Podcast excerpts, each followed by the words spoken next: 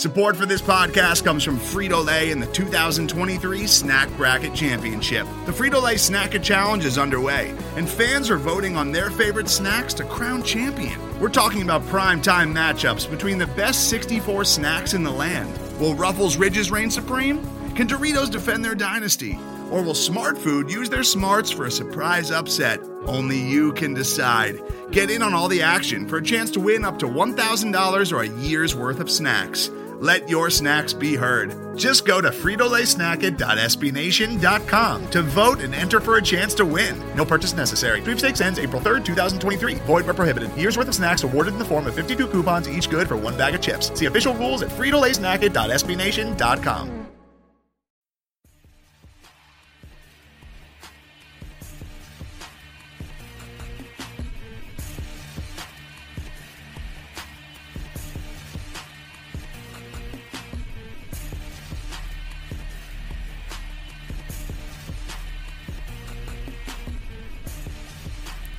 Hey, welcome back. It's Stephen Holder here with another episode already, the second episode of Horseshoes with Stephen Holder.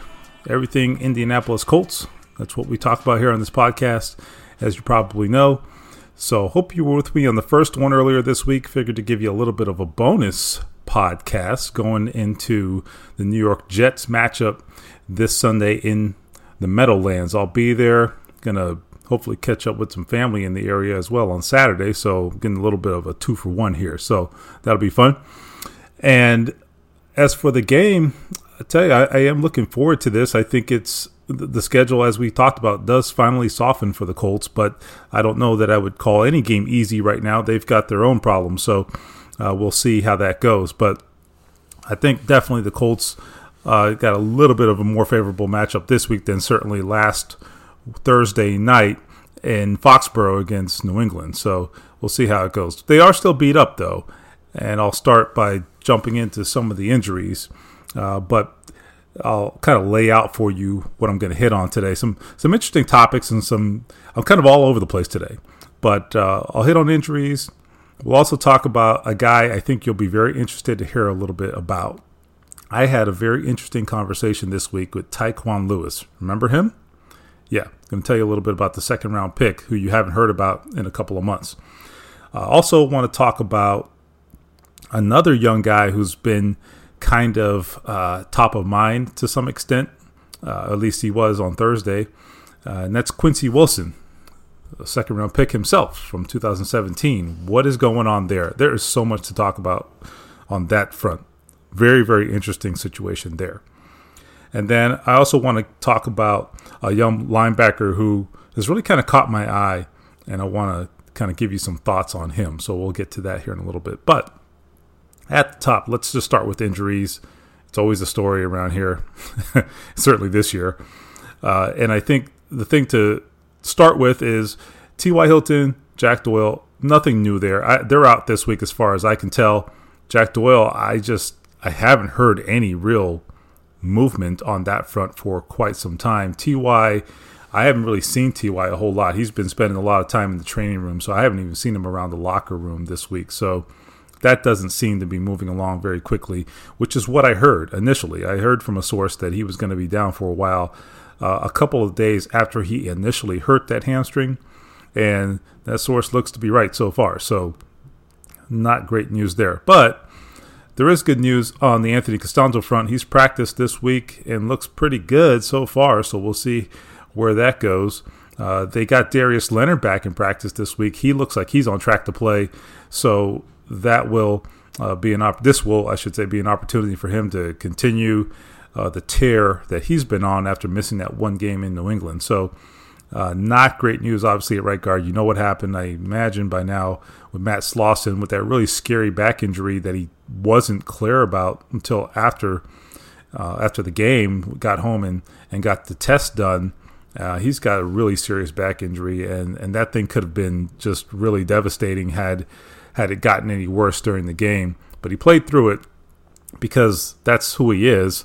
Uh, but he's out. He's on IR, as you know. So Braden Smith, you're up. You know, we saw him last week at right tackle, and I thought he played pretty acceptable level, uh, uh, an acceptable level of football. The young Auburn product over there.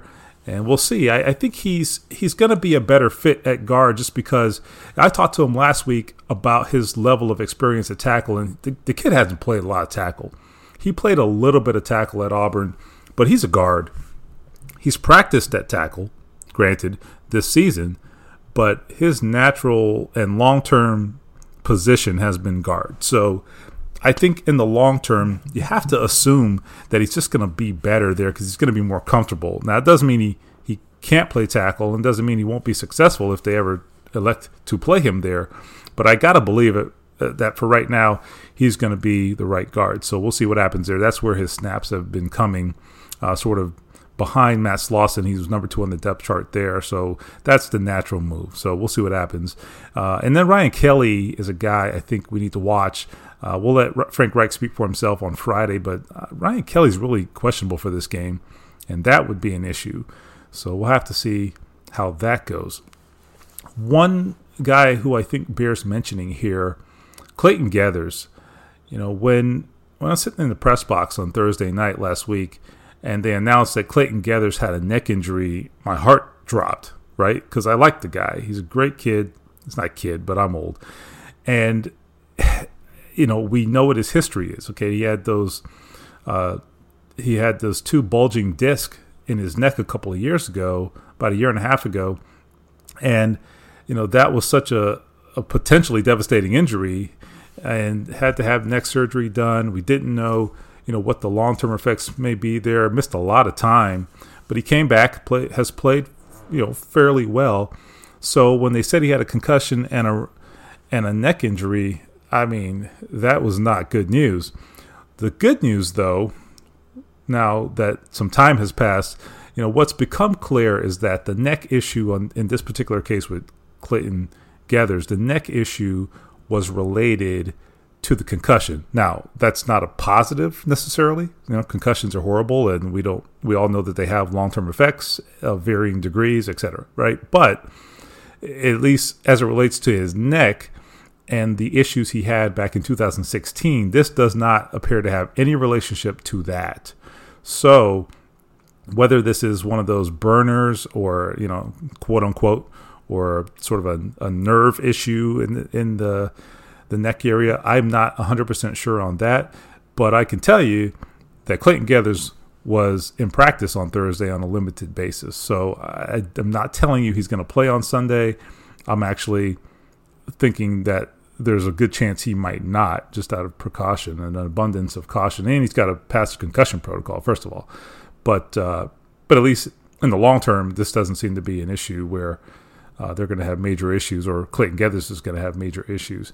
Uh, this obviously begs the question: the move the Colts made this week to sign Mike Mitchell, longtime Pittsburgh Steeler, that was very interesting and he's not a bad player. Uh, he is 31 years old, so he's not going to be as productive as he once was.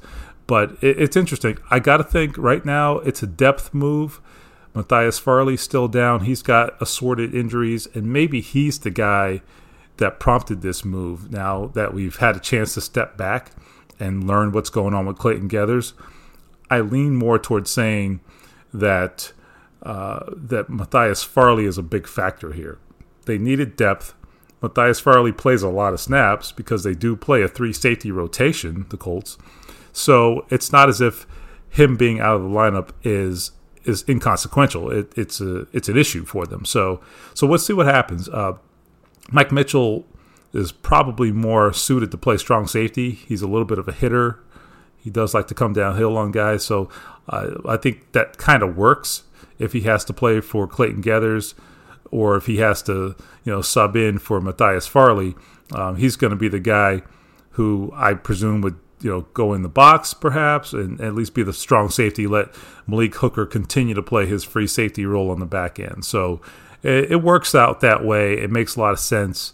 And I'm very interested to see whether Mike Mitchell plays on Sunday. Uh, Frank Reich left the door open for that, and I think it's on the table. It may become necessary, frankly. Um, I got to think the Colts don't love their safety depth behind uh, those other guys because I mean they do have a couple guys in you know Odum and Corey Moore, but to go out and, and sign a free agent suggests to me Uh, maybe they're not real high on those guys. I don't know. That's that's my speculation there, but uh, I think it it bears mentioning. So anyway, that's a little bit of a spiel on injuries. Uh, always lots to cover on that front. So I promised you a little bit of an update on Tyquan Lewis. So I want to transition to that here. Speaking of injuries, and you know, first of all, let's talk about Tyquan. You know, one of their four second round picks that they had this year, they were really excited about him. He was the guy who I think I knew least about uh, from that haul of second round picks uh, for a couple of reasons. Number one, I wasn't sure, you know, how he fit into their scheme, and then I didn't know what position he'd play. So those were questions I, I that were outstanding for me. Now we got to training camp, and about a week and a half in, all of a sudden Tyquan Lewis is on the sideline. And now we had no idea that this was going to be a long term injury, but as it turned out, he had a, a toe slash foot injury, and it really became a problem. It just didn't heal. So, you know, those things can linger. Uh, something as little as a toe on a you know 280 pound guy can can be a big issue, especially when you're you're trying to push off as a defensive lineman. So not surprising that that would happen, but but certainly disappointing. So anyway, here we are now, uh, what going into week six, and I figured it was time to ask him, hey, how are you doing? Because he's a candidate to come back to the roster with the injury reserve return option you now have, as you are probably familiar with. So I asked him about it, and his eyes lit up. He's like, "Man, I got two weeks to go." I'm like, "What do you mean?" He's like, "Yeah, I'm eligible to, to play in two weeks." I'm like, "Okay, slow your roll. First of all, you're not playing in two weeks." But over the course of the conversation, I did learn that he has made a lot of progress. He has started some field work. I'm actually working on a story for the Athletic on this particular subject, so I'll be able to get into more depth there, but I'm giving you guys a little bit of a sneak peek here. What what he told me is that uh, he's he's done the rehab for the most part, and he's just now started field work. Now he's got to get in better shape, and he's not doing a whole lot on the field just yet. But uh, but I also was told by another source that within a couple weeks they'll have a better sense of his timeline and they do have if if, if everything goes according to plan, the, the Colts do very much want to bring him back. And what I can also tell you is that there is absolute total excitement about this guy. They think he's the real deal. Now, I have no way of knowing. I don't know if this guy is worth a damn at all. But I can tell you they drafted him pretty high, right? We can say that. And secondly, they have they have shown to have made some decent picks, I think, in that front seven already. So I'm going to give them some benefit of the doubt right now. I mean, I look at what Kemoko Turay been able to do. Not a guy who who people gave rave reviews for on draft night, right? But he looks like he might be a player. Darius Leonard, same thing. Not a pick that that maybe everyone was in total agreement about, but there's no question the guy's a player and he's really just scratching the surface right now. So so we'll see if they can make it three for three up front on defense this year, uh, when and if they get if and when they get Tyquan Lewis back. But uh, they're stoked about this guy. I am not exaggerating. I tell you, I was told today that uh, they think he can have a similar impact as a Darius Leonard, which I thought was an insane statement. okay, and I don't know if it's true, but that was the version that I got. So we will see. Um, I'm even more curious to see this guy now. But you know, the, the, the other thing about him, I talked about. You know, what position is Tyquan Lewis? Is he an edge player? Is he a, a, a nickel pass rusher? And so, I think right now the book on him at Colts headquarters is that he's going to be a three technique defensive tackle. So that just gives them more flexibility there. They've got Denico Autry, they've got Margus Hunt playing there as well. Uh, look, I, I, think he can probably play multiple spots, but but long term, if and when Tyquan Lewis becomes a starter, I think as we sit here today, the Colts envision him as being a three technique. So that's something that I, I think we'll have to let play out. But you might see that guy before long. So so keep that in the back of your heads and it's something I think to uh, to kind of revisit here in a few weeks. And it would be very interesting. Like I said, I mean, they're going, I've said this repeatedly, they're going young this year. They want to know if these young guys can play. So if they can get through 2018, if they can get to the end of 2018 and have some idea of whether Tyquan Lewis is a player, then I think that really uh, sets them up uh, even a little bit more for 2019. So that's something, uh, as I said, to keep an eye on. So uh, let's pause for a minute here uh, for a word from our sponsor. I'll be back in just a moment. Hey, Colts fans, it's Matt Danley from the Colts Cast. Have we got a great deal for you? Let me tell you about TickPick, this amazing app to buy tickets to any game, concert, or other event. Are you looking for tickets to this week's game and want to know exactly what you're going to pay for those tickets? I do. And if you do too, then TickPick and their amazing and simple app is right up your alley. The TickPick app is extremely easy to use, and best of all, there are absolutely no surprises at checkout. Listen, you find the game, you find the seats you want, and you're all set. Think StubHub without any fees. You get the same tickets, same seller, but absolutely zero fees. You save 10 to 15% on every ticket order. And get this for our listeners, they're offering you an amazing offer of $20 off of every order over $49 between now and November 15th. All you have to do is enter Stampede20 as your gift code at checkout. This isn't a sign up only offer either. They went all in for you guys. Not only do I use TickPick, but I approached them and wanted to get the word out about this company because it was so stinking easy. And nobody likes to find the seats they want, then get that smack in the face at checkout of another 35 to $40 in fees being added. I'll never use another ticket app again. It's very user friendly, and you get the same great tickets with lightning quick ticket transfers. Remember, that's TickPick and use the gift code STAMPEDE20 to save yourself $20 on any order of $49 or more. Go to TickPick and take advantage of this crazy offer today. 100% verified Colts tickets without any fees. Remember, that's TickPick. Get the app today. All right, welcome back. Stephen Holder here with Horseshoes with Stephen Holder.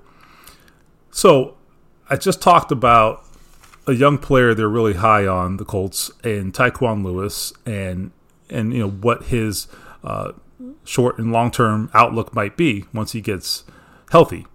Uh, I think I want to take a uh, take a moment now to talk about another young player who I think is a similar enigma, but but for much different reasons, and that's Quincy Wilson. So, who is Quincy Wilson? Where is Quincy Wilson?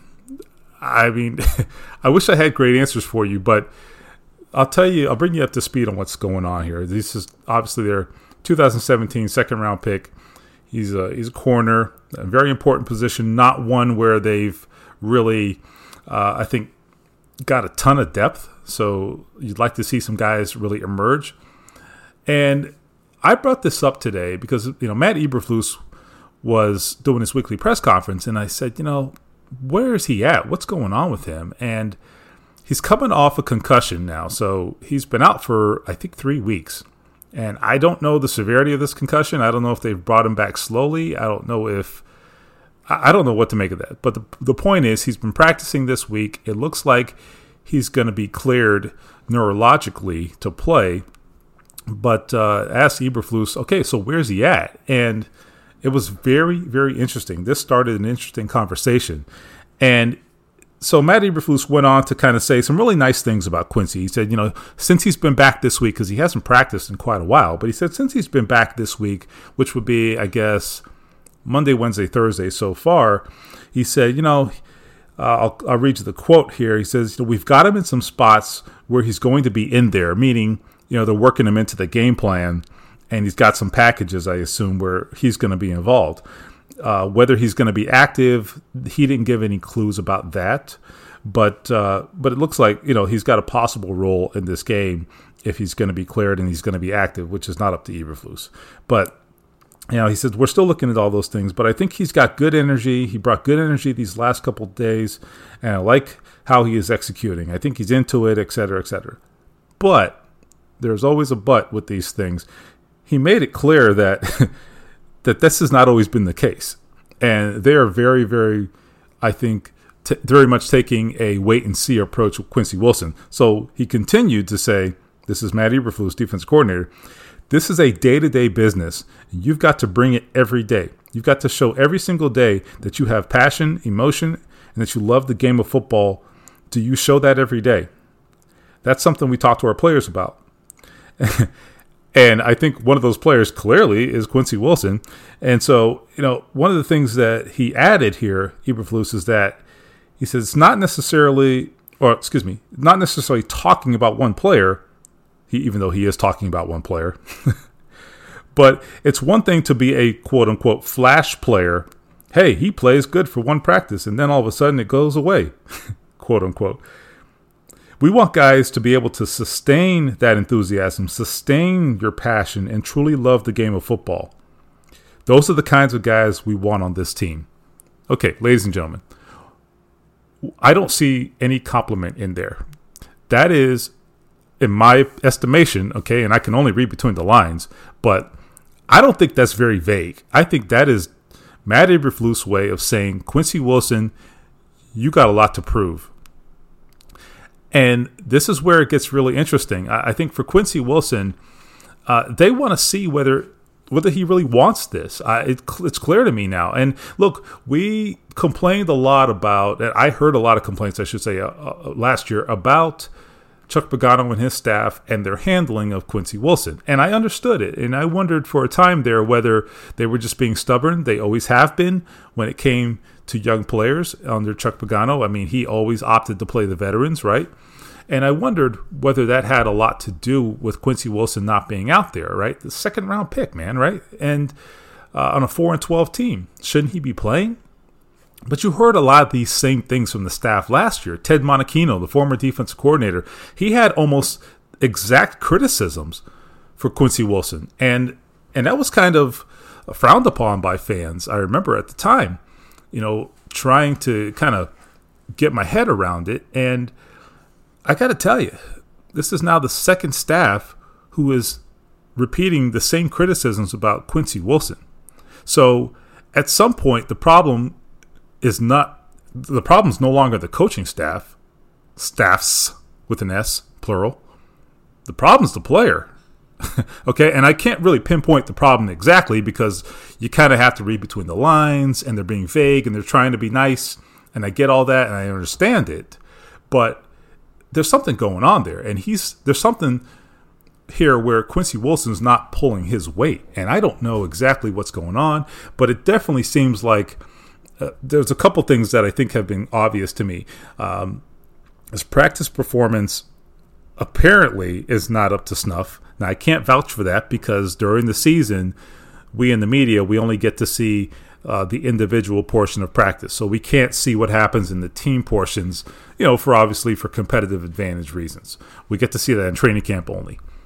But it's clear to me there's there's something going on there. Uh, his practice performance clearly has not been, at least it appears, I should say, has not been um, consistent, at least. And then when they start talking about your passion for the game, I mean, I just don't ever see that as a positive.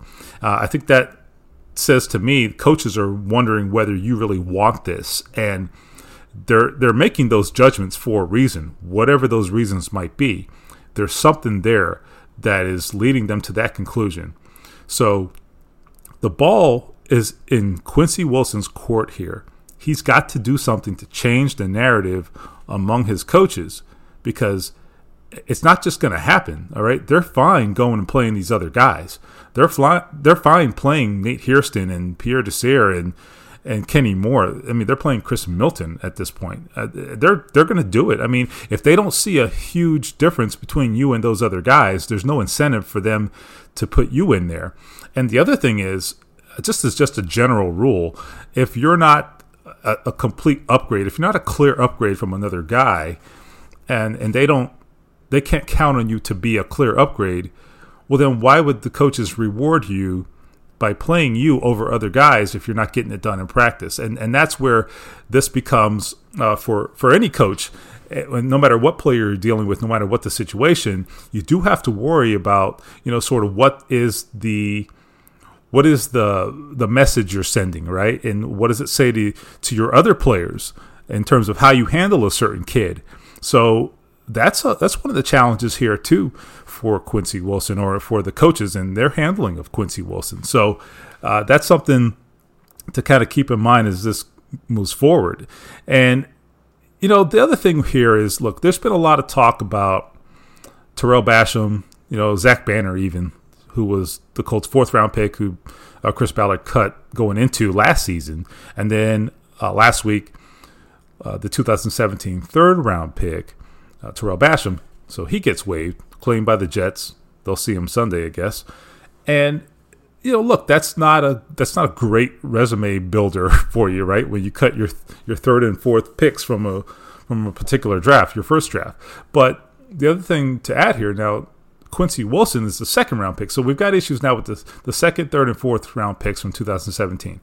The difference, though, is, and it's fine to criticize. Like I'm not, I'm not here to be Chris Ballard's agent, and I can, I can tell Chris Ballard to his face that he sucks, and he would probably not be upset about it. So I'm not afraid of, of offending Chris Ballard because he can take it, which is probably not the case for his predecessor, but that's another story but he can take it. So let's not worry about Chris Ballard's feelings.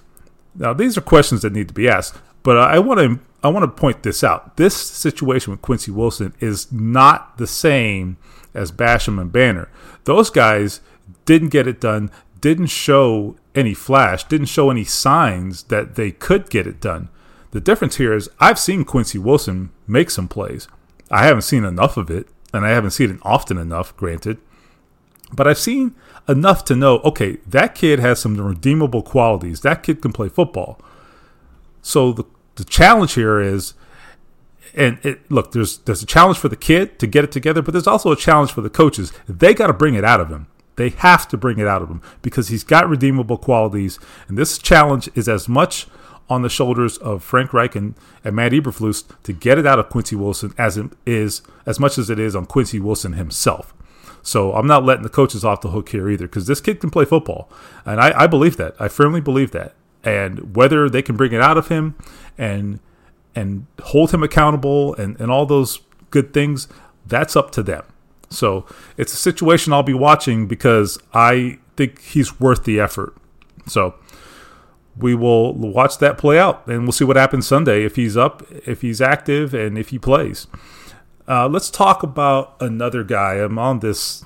I'm all on these tangents tonight. A, a, lot of these young players I just wanted to hit on. I have all these like random thoughts that I accumulate because I'm very random, and uh, the podcast is perfect because I can just like sort of regurgitate all this stuff I think about, like you know, in the shower or when I'm watching practice, and I don't have anybody to tell it to, so I tell it to you. So let's talk about an interesting young man. I, I am telling you something here. Uh, Anthony Walker, second year linebacker. This guy is starting to grow on me. I don't know if, if I'm the only one, but I really believe that he's starting to grow on me a little bit. And I'll tell you why. I like a couple of things I've seen from him. He's got some physicality that I really like, and that's important from your middle linebacker to show that that physicality and to be a little bit of a thumper without being like Antonio Morrison thumper, right? Like meaning all you can do is hit. okay, Anthony Walker can run too, and so he wouldn't be out there if he couldn't because that's such a huge prerequisite when it comes to playing in this particular defensive scheme. You have to be able to run. Well, Anthony Walker he has shown, I think, uh, some I think very adequate speed the last few weeks. And I'm actually really intrigued by this guy. I think he's starting to get comfortable. He's starting to to show that he can be a potential playmaker for this defense. And I, I tell you, the combination of him and and Darius Leonard playing in the middle of that defense, that has a lot of potential. I am really starting to think that's a, a really good tandem right there.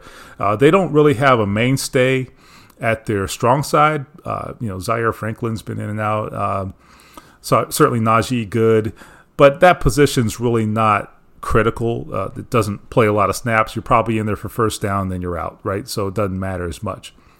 But the middle linebacker does play a lot more snaps. So the fact that I think they're they're getting some instinctive play out of Anthony Walker, that really bodes well for them.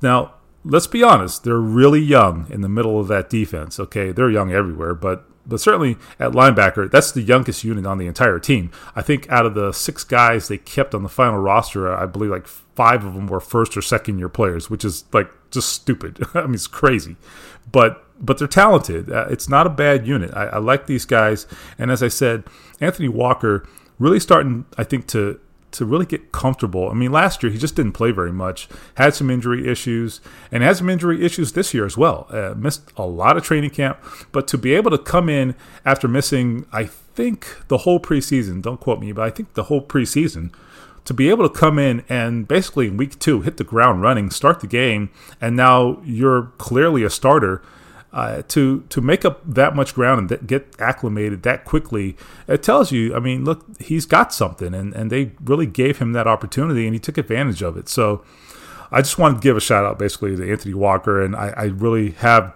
seen him start to emerge. Again, have patience. They're young. It ain't going to be pretty all the time, but I think you're starting to see him show a nose for the football, uh, starting to to understand what the offense is trying to do. All those things come with maturity. And he's a smart football player.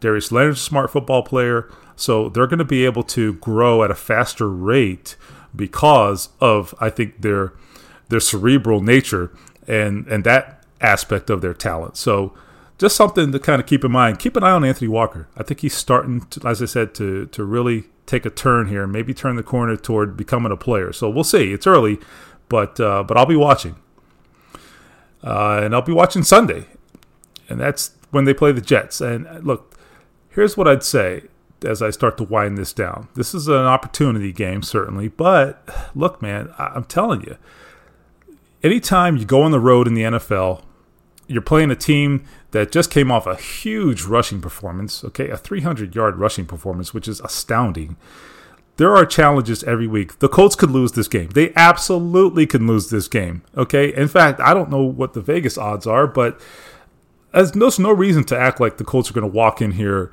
and walk over the Jets. They may, or they could get beat by three touchdowns. Okay. I mean, that's what the Colts are right now. They're not a team where you can get a predictable level of performance right now. They're just too young. They're too injured. There's too much going on. So I don't know that we can make any assumptions going into this game.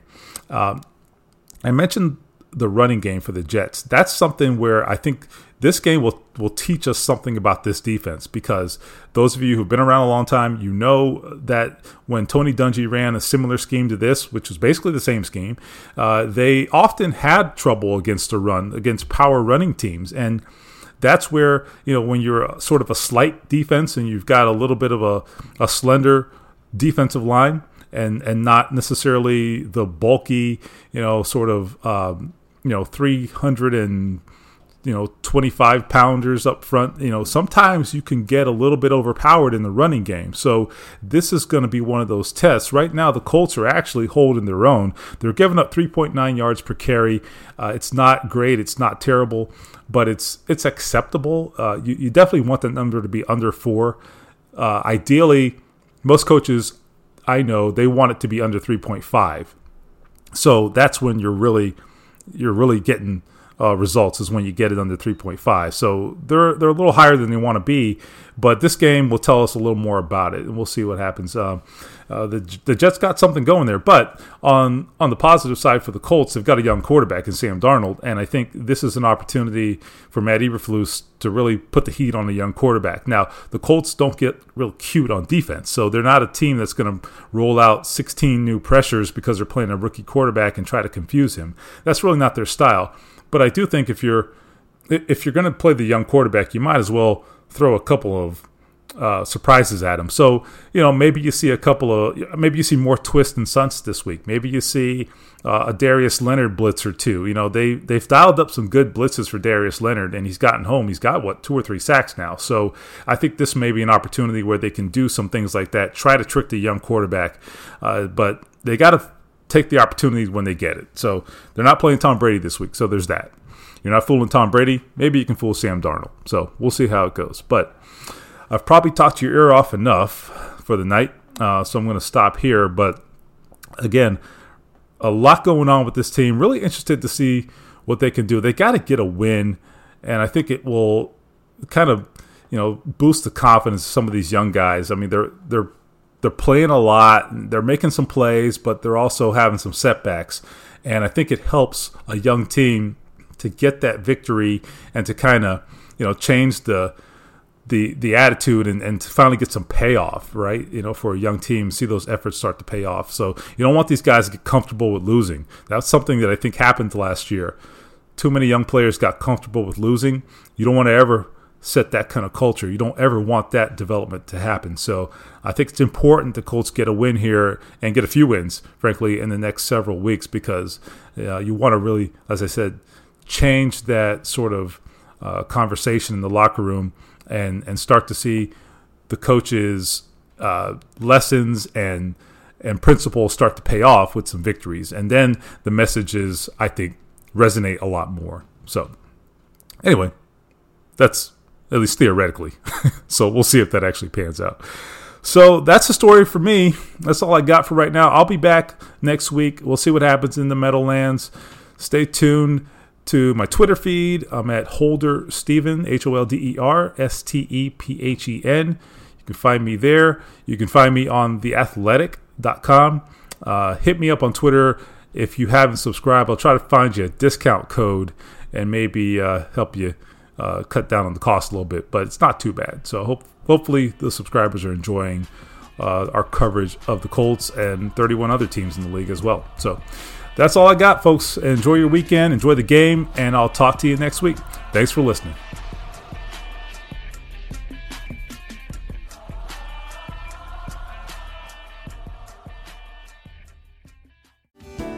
Hello, I'm Spencer Hall from SB Nation, and I want to tell you about my new show, It Seemed Smart. It Seems Smart is a show about people doing things that, for some reason or another, seem smart at the time. Those things might include doing a little cocaine and driving a bike up a mountain. Or, I don't know, maybe racing 100 miles per hour across the country in the middle of the night with no one's permission. Or even stealing a bat from an umpire's room in a Major League Baseball park. Check it out, and if you like it, tell a friend. I'm Spencer Hall. Don't do anything smart.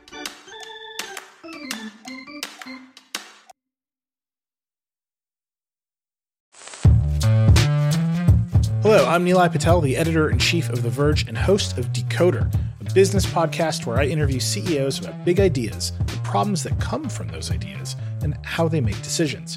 It is also surprisingly about org charts. It comes up a lot. We're launching a new limited series that we're calling the Centennial Series, where I talk to CEOs of companies that are over 100 years old, like Xerox, Barnes & Noble, and more. There's no 100 year old company that's without its struggles, and it's been fascinating to talk to these CEOs about which parts of these companies' history are important and which parts they can let go. A little spoiler for you if a company is over 100 years old, there's a lot of drama to talk about. It's been a good time. You can listen to the Centennial series right in the Decoder feed. New episodes of Decoder are out on Tuesday, and the Centennial series is out on Thursdays. Check it out. We think you're really going to like it. You can get it wherever you get your podcasts. Most of the time, we talk about tech in terms of a handful of gigantic companies like Google, Meta, and Apple. But some of the most interesting stuff we find online is the product of a single person. When you're working on your own, I think there's this beauty of being able to come up with an idea and then implement it then in that moment. You don't have to have permission from someone else, there's no red tape. In the Vergecast series Solo Acts, we'll get to know these people, the tech they use to get stuff done, and the obstacles they face trying to compete with the giants. Some people that I talk to and my friends are like, you know, your competitors are Zuckerberg and Musk. Like, aren't you kind of like afraid of that? Every Monday, our friend Ashley Esqueda will be curating and hosting these interviews and sharing with us what she's learned. I can't believe the McRib locator was originally a tornado locator. Right. Pretty wild. Listen to our Solo Acts miniseries now in the Vergecast feed, anywhere you find podcasts.